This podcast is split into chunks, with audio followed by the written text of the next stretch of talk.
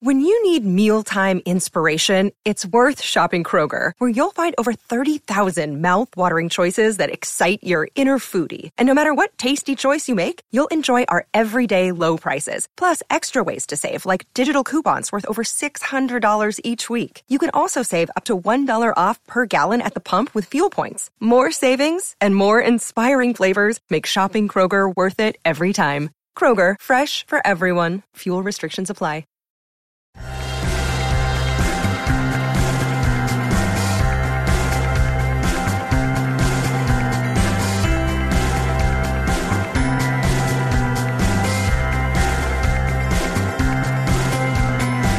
Hello, and welcome back to another episode of Beyond the To Do List. This is the show where we talk to the people behind the productivity. I'm your host, Eric Fisher, and this week I get to talk with Claire Diaz Ortiz yet again, which is awesome because she was there very early in the beginning of the show. We figured out kind of there's a pattern going where every two years she comes back on the show. So this is her third time, and it's cool because she's putting on something that's really, really awesome. Beyond the to-do list.com slash work by design. You will be able to sign up for the free Work by Design Summit, which is coming up soon. It is May 17th through 25th. And this is the number one online conference to change the way you work. It will help you to have a life of purpose, productivity, and profit. There will be 50 plus experts revealing their biggest secrets, including myself, and you can learn how to revolutionize your productivity and explode your business profits. Tons of people who have been on this show before joining in on this, like Jon Acuff, Laura Vanderkam, Chris Bailey, Alli Worthington, Andy Traub, Chris LoCurto, Amy Lynn Andrews, Jeff Goins, Donald Miller, and of course herself, Claire Diaz Ortiz. You don't want to miss this, trust me. Head on over to beyondthetodolist.com slash work by design Get access to these experts that will inspire and teach you to level up your productivity and more. Don't miss it. May 17th through 25th, but you got to sign up today. Beyond the to-do list.com slash work by design.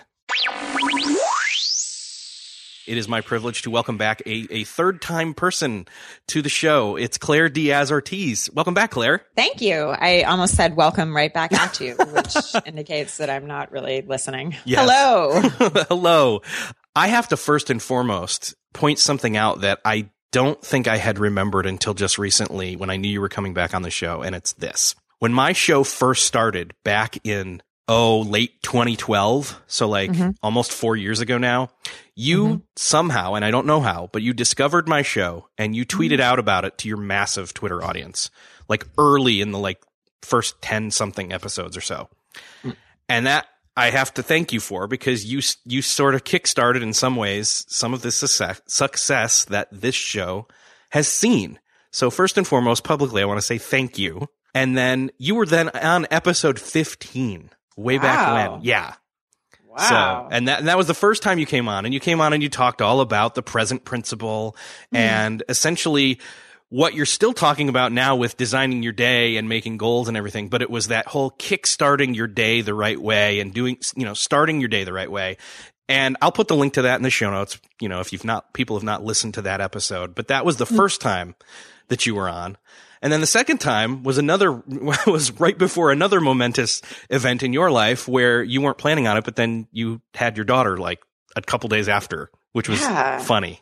So that's so funny. Yeah. So I remember so clearly finding your podcast and being like, wow, this was made for me, a whole podcast just about, you know, productivity and dealing with your to do list. And yeah. And I also remember being in uh, my old apartment when I was recording that first podcast. I have like oh, a yeah. vision of me. For some reason, I was seated on the floor because of some sort of sound issue. And I remember that. Hmm. Very interesting. So you've come a long way, and, and so have I. So has the show, in fact, in mm-hmm. the past, well, four years ish. And you're no longer working at Twitter. You've moved back to Argentina. You have a daughter, which is a whole other thing. Jeez. Mm-hmm. That's a whole other extra role. And since you're such a productivity minded person, and we're going to talk all about your new book, Design Your Day, Be More Productive, Set Better Goals, and Live Life on Purpose. But first off, I want to say, how did having a daughter, a newborn, uh, what kind of catalyst was that for you in terms of creating this book? How did that play in?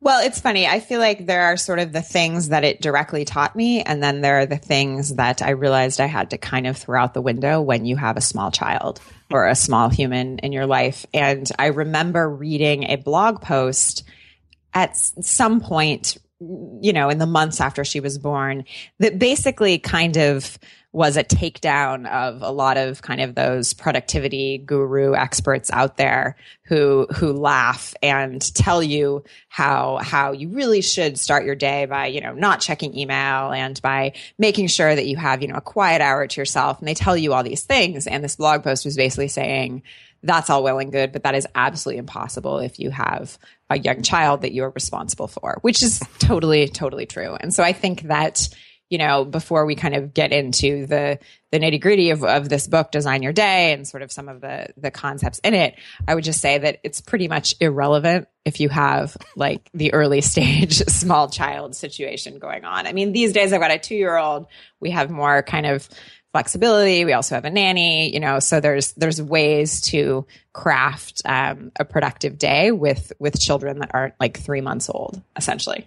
So you're saying it's it's basically hard to be in anything but survival mode when your when your task is to help a young one stay alive as well. Yeah, and I think it's also destructive if you think that you are in anything but survival mode simply because then you kind of just make yourself feel bad about not getting things done when in reality that should absolutely not be your purpose. I mean, my purpose in life for I think the first I would say the first six weeks after my first child was born, you know, I have one baby, so that's why I say first child, because I think it might be different after your second or third. But my entire purpose in life for those first six weeks was basically to try to get as much sleep as possible and to hang out with her and to watch two or maybe three seasons of Scandal. I mean, that was it. you know, and that was fine because doing or aspiring to anything else would not have been possible and it just would have made me made me feel inadequate when I didn't need to feel that way. I mean, you've got a small baby, you've you've got you've got a hard hard season ahead of you. And it's like that in other things. If you don't have small kids, there are other seasons of life, obviously, that are just as powerful where you've really got to really throw the to do list out the window. Exactly. Uh, go beyond the to do list, even. Mm-hmm. There mm-hmm. you go. I love it. So, yeah, so I, I just kept, couldn't help but think about that and, and knew that the next time we talked, I had to ask you that question since you were so productivity minded and we're going through that season for the first time. I know how that affected me, although I'm different because I'm the guy, and so I'm not like the incubator for nine months. Also, how how did that affect it? I guess we didn't touch on that when you were last on. Is like what what does productivity look like for the nine months prior to the birth?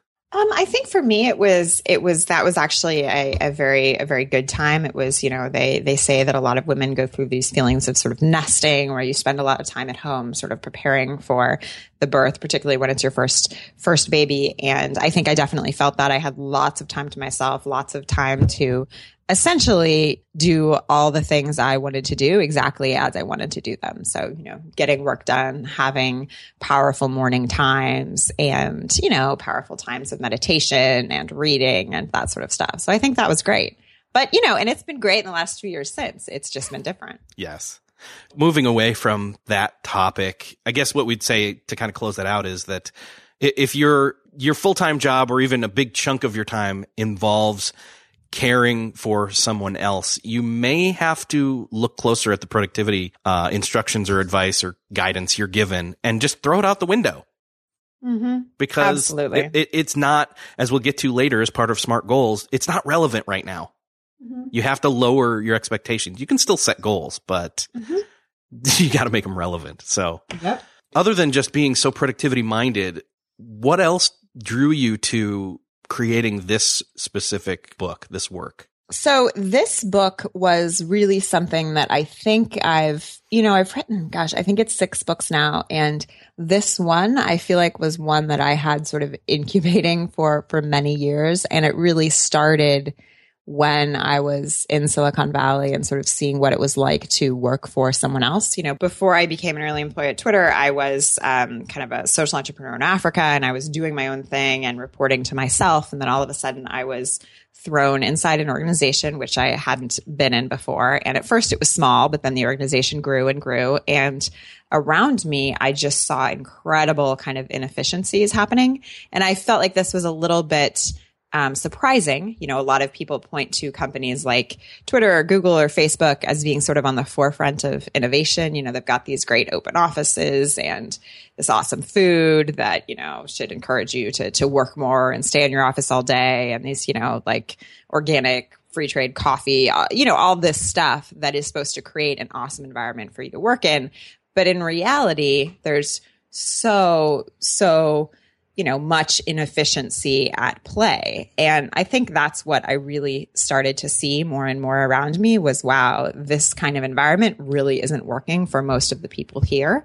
And so that's sort of when I began to kind of play with some of these ideas and certainly do lots of research and talk to to many many a um, an expert in the field of productivity and read and read books and just kind of immerse myself in this in this world to see, you know, to understand what could be different. And and so that pain point would essentially just be look, we're we still think we've got it all together or but you're seeing so many people that just don't in yeah, all different I, walks of life. I mean, the entrepreneurial side of things, the solo stuff, the lo- people working in large, you know, organizations. You've been in both worlds, so and I think that, you know, there are similar lessons. There are similar pain points in different, in these diverse worlds, but then there are also things that are very specific to these diverse worlds. Mm-hmm. And so mm-hmm. that's been also interesting to see as I've kind of gone through different stages of my career and very different types of, you know, organizations or solo work. Yeah. I love the fact that you've got it broken out in the book the way that you do with the do and then the less or, mm-hmm. or organize and then less, I should say. Well, anyway, let's get into that. I, I, I loved the, especially in the intro, this, this metaphor or object lesson. I saw it first as an object lesson. I'm talking about the, the two jars and the, the big rocks and the small rocks. And if you've never seen this, it's that you've got two jars and you, on one of them, you put the small rocks in first and then you try to fit the big ones in and they don't fit. But where if you do it the other way around, the big rocks fit in and then you can fit all these small rocks in also. I think I've seen one also where it's like you'd pour water in afterwards. I don't mm-hmm. know. Anyway, mm-hmm. I've seen, I always have, I mean, I've seen it like live, somebody actually demonstrating it live. And I always see that in my mind when anybody ever brings that up. But it, it all comes down to priorities and, and making your priorities your priorities. We often say we have them, but we don't actually live by them. So Absolutely. You jump right in and it's, you're, you know, you're talking about, well, decide, deciding what to do. And then the second half of the book talking about organizing. So let's break this down a little bit. I love that you start off by talking about choosing a word that re- to represent the year in front of you. Um, I just had a recent episode where we talked about a bunch of different approaches to starting the new year. And that doesn't even have to be like at the beginning of the calendar year, but it's about, you know, it was about words and rules. And I know Chris Brogan does three words. You've, you've chosen one. Talk a little bit more about that. Like why, why just one word? Why, what has your, uh, experience been with this choosing a word for a year thing? You've been doing it for a while now. Sure. So, I mean, to kind of give a macro sense of of what this book is and how it's organized is it's all organized around this framework that I call do less. Um, it's an acronym. Um, I love acronyms.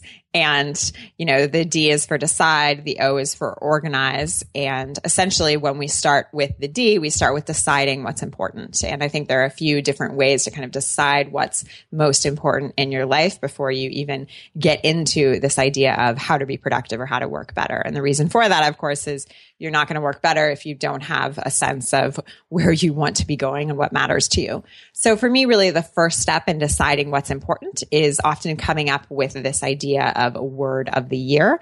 And you, you, what you said is spot on. It doesn't have to be, you know, something you do on January 1st. It can be at any point throughout the year. It can even be a word for your season, but it's essentially one word to help direct and guide you and remind you of what you're really valuing in this time of life. So, many people come up with pretty different words. You know, I, the first year I did this and the reason that I kind of needed to do it, I, I, read about the idea in a book about six years ago and it just resonated with me because I was in such a season of busy and I really needed to slow down.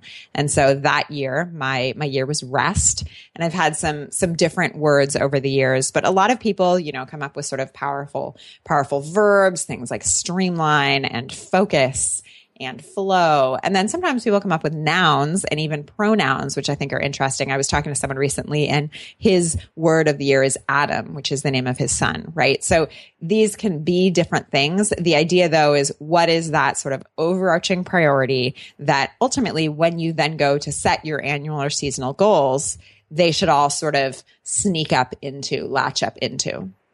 Still searching for a great candidate for your company? Don't search, just match with Indeed. Indeed is your matching and hiring platform with over 350 million global monthly visitors, according to Indeed data, and a matching engine that helps you find quality candidates fast. Ditch that busy work. Instead, use Indeed for scheduling, screening, and messaging so you can connect with candidates faster. I wish I had Indeed when I was in the hiring process in roles in the past because it is a slow, arduous headache of a process to find the right people or at least it used to be, join more than 3.5 million businesses worldwide that use Indeed to find and hire great talent fast. In fact, in the minute I've been talking to you, 23 hires were made on Indeed, according to Indeed data worldwide. And listeners of the show will get a $75 sponsored job credit to get your jobs more visibility at Indeed.com slash to-do list. Just go to Indeed.com slash to-do list right now and support our show by saying you heard about Indeed on this podcast. Indeed.com slash to-do list. Terms and conditions apply. Need to hire? You need Indeed. If you enjoy Beyond the To-Do List, I invite you to check out Best Laid Plans. I'm Sarah Hart Unger, the host of Best Laid Plans, a podcast devoted to all things planning and planning adjacent. I talk about everything from paper planner reviews to deep dives into all things productivity from keeping track of goals and tasks to fitting in your true priorities and reducing the stress around planning and organizing across different areas of life. I am a practicing physician and mother of three, so I have a lot going on in my own life and am intimately familiar with the time constraints that impact us all. And I love sharing my own productivity strategies and learning from others who have their own ideas to share. I invite you to check out Best Laid Plans, available on all podcast platforms, or visit my website, theshubox.com T H E S H U B O X dot com to learn more. So if it was like a mind map, that would be the center. The word would be that center focus, and they would all kind of stem off of that. Absolutely. So if, you know, Adam, let's say Adam was my word of the year. Let's say Adam is my son and that's my word of the year. Then my annual goals should probably not all be about, you know, increasing the revenue in my small business, right? Because those two things do not potentially have a lot to do with each other. So you want to make sure that the word of the year is really encompassing all those annual or seasonal goals that you're going to come up with. I hear people right now thinking, "Oh, that's a good idea. Wait, how do I find the right word for me for the year or for this season I'm in?" So I actually think it's a pretty organic process. There's not a lot of do's and don'ts when you go about doing it, essentially. I think the big thing is just to give yourself time. I usually give myself pretty much the whole month of December to come up with a word for January 1st. Again, you could do this at any time of the year. Usually there are a few themes that are already popping out to me. So slowing down was a theme for me for a few years. And so a few different words that kind of conveyed that idea were sort of top of mind. And I rolled them around on my tongue for a month. And then by the end of the month, kind of decided on one. Um, but a lot of times people inherently know some of those themes that are really important to them. And you might have a few, you probably will have a few. And so then the goal is just over, over the month or over the course of a few weeks to just sort of see what rises to the surface as, as really the most important. So for me, for 2016, for example, this year was was really my year about kind of working with intention. And i had you know transitioned away from twitter about a year and a half ago and i had made some not good choices in in the time right after I left. And this was really my year of kind of being intentional about the work I was going to be doing uh, because I, I wasn't proud of some of the choices I had made since leaving Twitter. And so I wanted to really be intentional. And so I came up with essentially a phrase, which is my 2016, you know, word of the year, and it's work by design. So it's basically I want to I want to design mm, a work life that that I love and that is authentic to me. That's awesome. I love that that phrase there, work by design. In fact, mm-hmm. I think mm-hmm. that'll come back up a little bit later. I think um, it will. so say we discover and, and the thing is is not to think of this like it's homework you know oh my gosh i've got to i must find my word no i mean it shouldn't be I, I think if you're thinking about where you are right now and where you're wanting to go even just subconsciously, which you probably already are, by the way, that word is going to drift towards the top of your mind in a lot of different things that you're, you find you're thinking about. I think that's one of the ways that, that at least I kind of get an inkling of what some of the words that I would choose from would be. Yes, absolutely. I think many of us kind of have a sense already of what they might be. And that doesn't mean you know the word, but you kind of have a sense of some of those themes. And as soon as you sort of play them around in your in your head and in your mind, you start to think, what do I really want to focus on, right? Because you know the themes that are already in your life, but this is about being intentional about which one do I want to really care about, invest in in the year to come. Well, and so then once we have that word and we've got that, you know, that center circle, if, if we're talking about a mind map, some people think visually. The next step is to then to, to come at it and decide next. The next step in deciding is what are the goals? What are we going to decide to start making the, the, you know, the next steps? What are we aiming at? In other words, and you talk all about, uh, brainstorming, which I love because it's part simmering, it's part ideation, it's part capturing. It's very, it's very GTD David Allen to me, mm-hmm. like the brain dump. Cause that's for me is like, Hey, if I was going to, if I suddenly knew what my word was, then I would suddenly say, okay, I'm going to go to the coffee shop, sit down, get a coffee, have a pad and a pen and do it analog and just write everything that was on my mind and start like capturing and saying, okay, even if I'm not going to do all these things, I want to clear my head and try to see what aligns with that word. So. Absolutely. So this is all about figuring out your goals for for the year ahead or or for the season. And the way I do it and this idea of coming up with a SMART goal is is just an acronym that it means a goal that is specific, measurable, actionable, relevant and timely. And so these are the types of goals that you want to sort of come up with and ultimately, you know, go from a list of a bunch of ideas of things that might be goals to a, you know, coherent list of some goals, a handful of goals that you can really focus on that all fit within your word of the year. What's that process look like in terms of translating this big bucket of dreams or goals or idea, what we think are goals at least, and ideas? How do we take all these things coming in at the top of the funnel and process them through to the point where they are smart goals? So I think the biggest distinction is to think about if something is really a dream or if it's a goal. Um, a lot of us have goals that might be pretty long range or things that really might be happening in 15 to 20 years or maybe five to eight years. And I would put those more in the categories of, of dreams or, or even goals, but just not goals for this year. And so the easiest way to start weeding out a list. So you're going to go in, you're going to brainstorm a list of all the things that you want to do, right? Ideally things you want to do in this year, but a lot of other stuff is going to come out. You're going to come up with sort of big ideas that are more long range than that. You're going to have have this big list. And then you're going to say, okay, how can I winnow this down to things that are really relevant for the year or the season ahead? And so you do that by just thinking about what is a smart goal. So what is specific? right? So a goal like I want to read more is is not actually a smart goal. A specific goal is saying I want to read 10 books this year. Um, you want to look for goals that are measurable. So you want to be able to to mark your progress against a goal. In the example of reading, you can easily sort of count how many books you're reading over the course of a year, but there are lots of other goals that that don't have numbers associated with them. You know, one example would be if one of your goals is to have a, a family vacation, you still can make sure that it's measurable because you can say, hey, if we're going to have a summer vacation in August, I need to make sure that I am doing X thing by March and Y thing by April. And I need to be really booking those tickets by May or whatever it may be. Mm-hmm. So then you look for goals that are actionable also. So things that you can actually take action on. Sometimes we come up with things that are more kind of aspirational that we don't really have control over. And so we want to make sure that we're choosing things that, that we can take action on and that we have some ownership over. Um, and then you want to pick goals that are relevant for your time of life. So I've I have had a goal for many years to read this crazy number of books.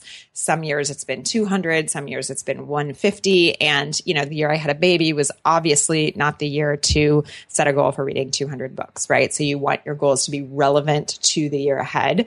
Um, and and finally, you want them to be timely. So you want them to be goals that are right for for the exact year you're in. So that's kind of the idea of how you go from taking this big list into actually a smaller list of of goals. And the way I do it is I have specific categories. So I have about six categories and then I put my goals into each of those categories. So, you know, typical category might be family, might be work, might be finances, uh, you know, might be spirituality, might be health. People have different categories, but basically coming up with a handful of categories is, is an easy way to sort of slot in your goals into that to make sure you're, you're focusing on all aspects of your life and, and not just sort of one area. Interesting. And so the theme, no, sorry, categories, although they are kind of themes too, I guess. I don't know. The terminology is kind of not necessary. Just it's fluid. yes, exactly. So if we go back to that whole mind map thing, like if you've got your word and that's the center circle, then stemming off of those would be each of these categories. And then from there, you can stem off the specific goals if you want to. Yep. Perfect. So, so if you've got this big list of stuff and you see you know all these potential goals and then you realize oh you really want this this theme of health to be important but you don't have any goals in it then you know you want to come up with something in there so categories sort of helps to helps to visualize it and helps to organize it and i think this is a good uh, a good framework to run all these ideas through because maybe it is specific, but then maybe, and maybe it is mem- measurable. Maybe it's even actionable because you know what the next steps would be, but it's not relevant. So you know that's out. Yep. Absolutely. you know, and so it, it may bump up against, you know, one of these five and maybe in the process of thinking about it and doing the, the investigative research on whether this is the right idea to become a goal, that you'll decide, well, that's not one that's timely or relevant or, or even actionable, but you'll set it aside and then you've got something that's been already worked through to a certain extent that you can then easily grab if seasons change. Absolutely. Switching to the second half of the book where you're talking about organizing the, you know, it, do, it's decide, and we've covered that, but organize, you break organize up into another acronym called less, where you mm-hmm. talk about limiting, editing, uh, streamlining and stopping. When I saw the word edit, I had to think, oh, Alli Worthington, Breaking Busy. She was just on the show oh. a few oh. months ago yeah. talking about that. And the whole, you know, edit was like this big, big thing that she found people mm-hmm. resonated mm-hmm. with in, in that book. So I'll put the link to that interview in the show notes too. But you are taking this idea that, wait a second, we're, you need to do less. And I think lots of people struggle with that because they want to do more. They want to get more done. They don't want to do less. What do you say to people that are like, well, I want to get more done, not less? Why are you saying that?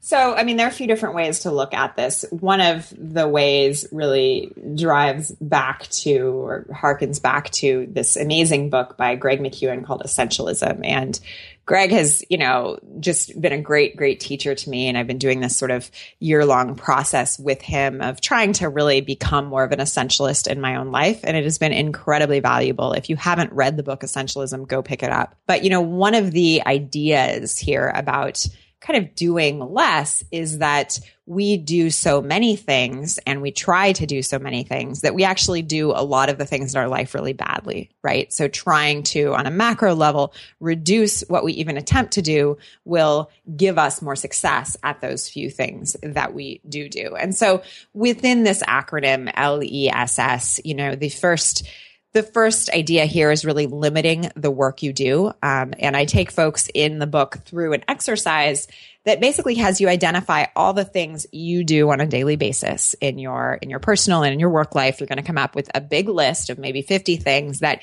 you regularly do. Things like you know, cook breakfast and things like spend time with my daughter Lucia or, you know, things like do podcast interviews, right? You're going to come up with a big list of things.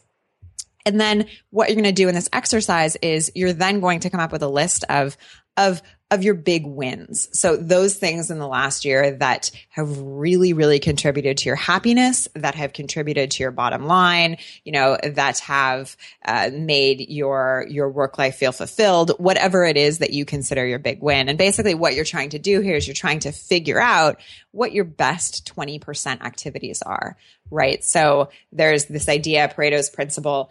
Um, that basically, or, or the 80 20 rule, which is that, you know, 80% of, of the work and effort you put into something really only reaps 20% of of the rewards essentially. And the converse, which is really exciting, is that 20% of what you do reaps 80% of the rewards, right? So we're trying to find what that best 20% is in our own life and we're trying to do more of those things and spend more time on those things because we know those things are really contributing to 80% of our success. So this exercise helps you identify that and that's really this first step which is limiting the work you do. And then the next thing you get to is E, which is editing down. And editing down is, is about taking away a lot of the stuff that you don't need to do.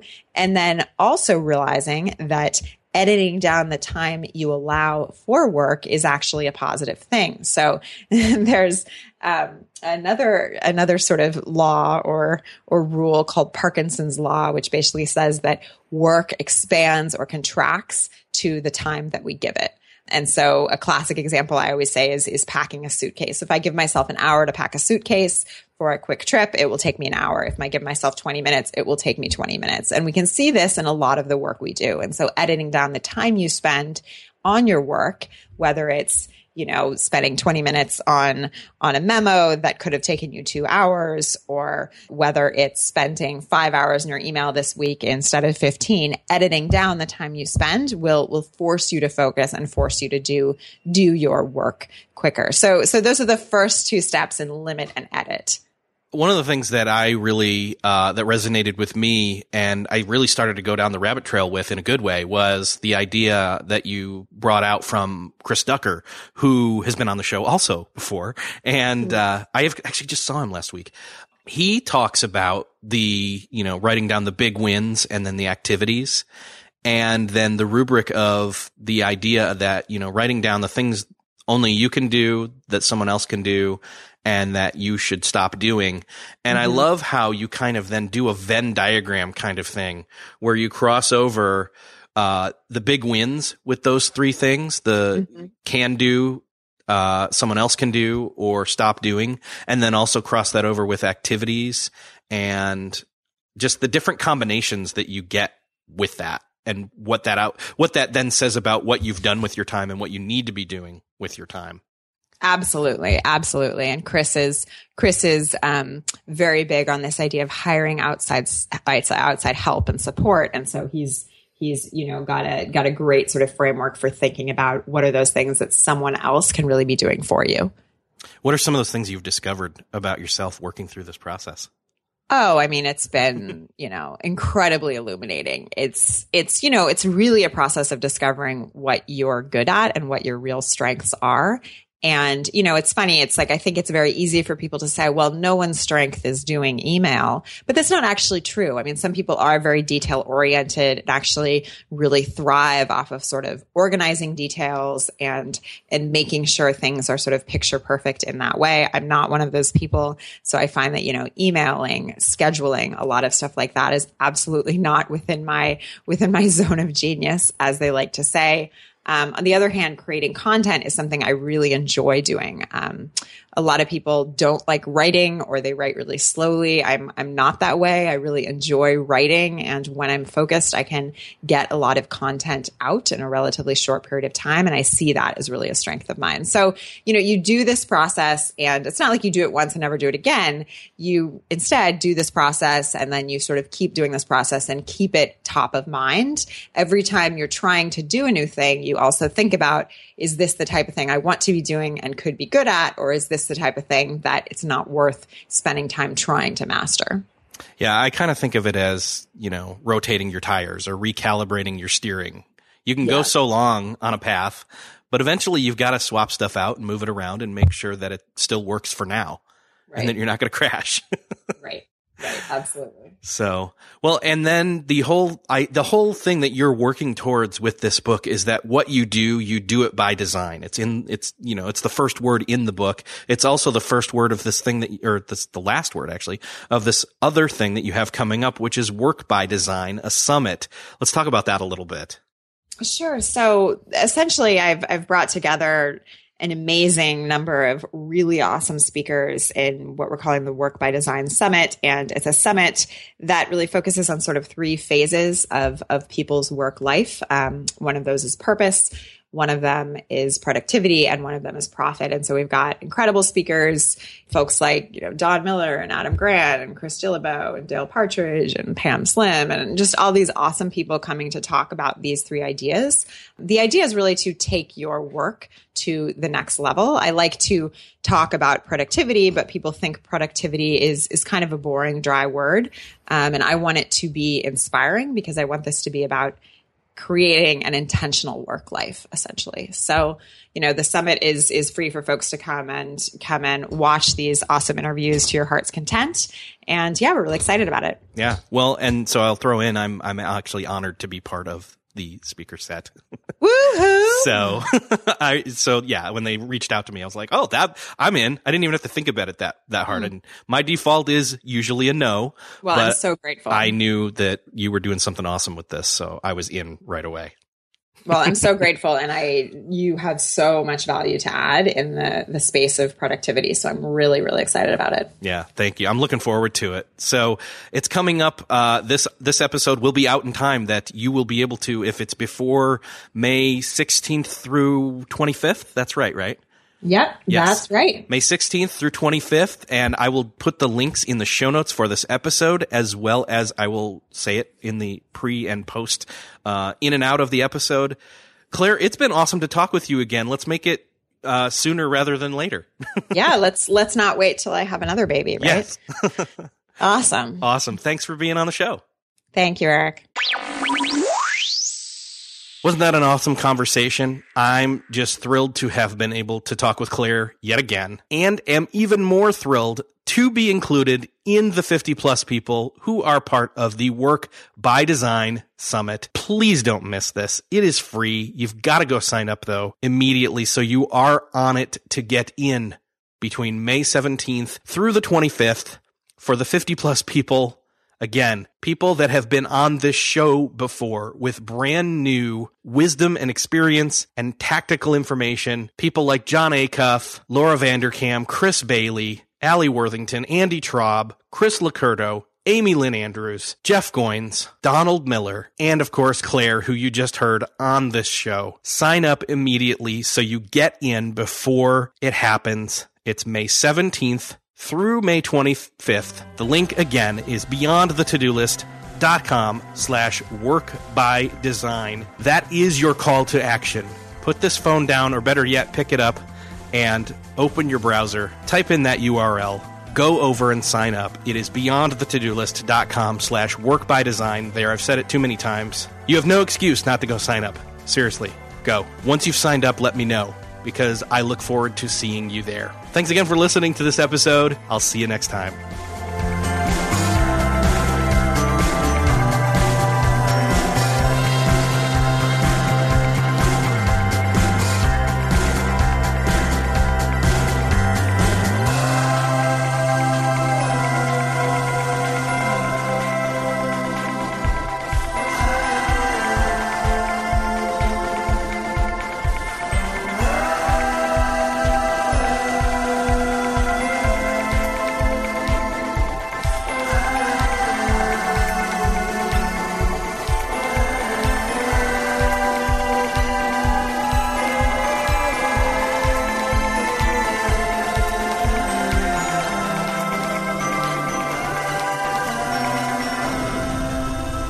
Beyond the To-Do List is a proud member of the Noodle Mix Network. Find more of our award-winning and award-nominated podcasts to make you think, laugh, and succeed at noodle.mx. Learn how to podcast. Theorize over the TV shows Once Upon a Time, Once Upon a Time in Wonderland, and Under the Dome. Laugh with our clean comedy, delve into science fiction and philosophy, learn critical thinking from movie reviews, and more at noodle.mx.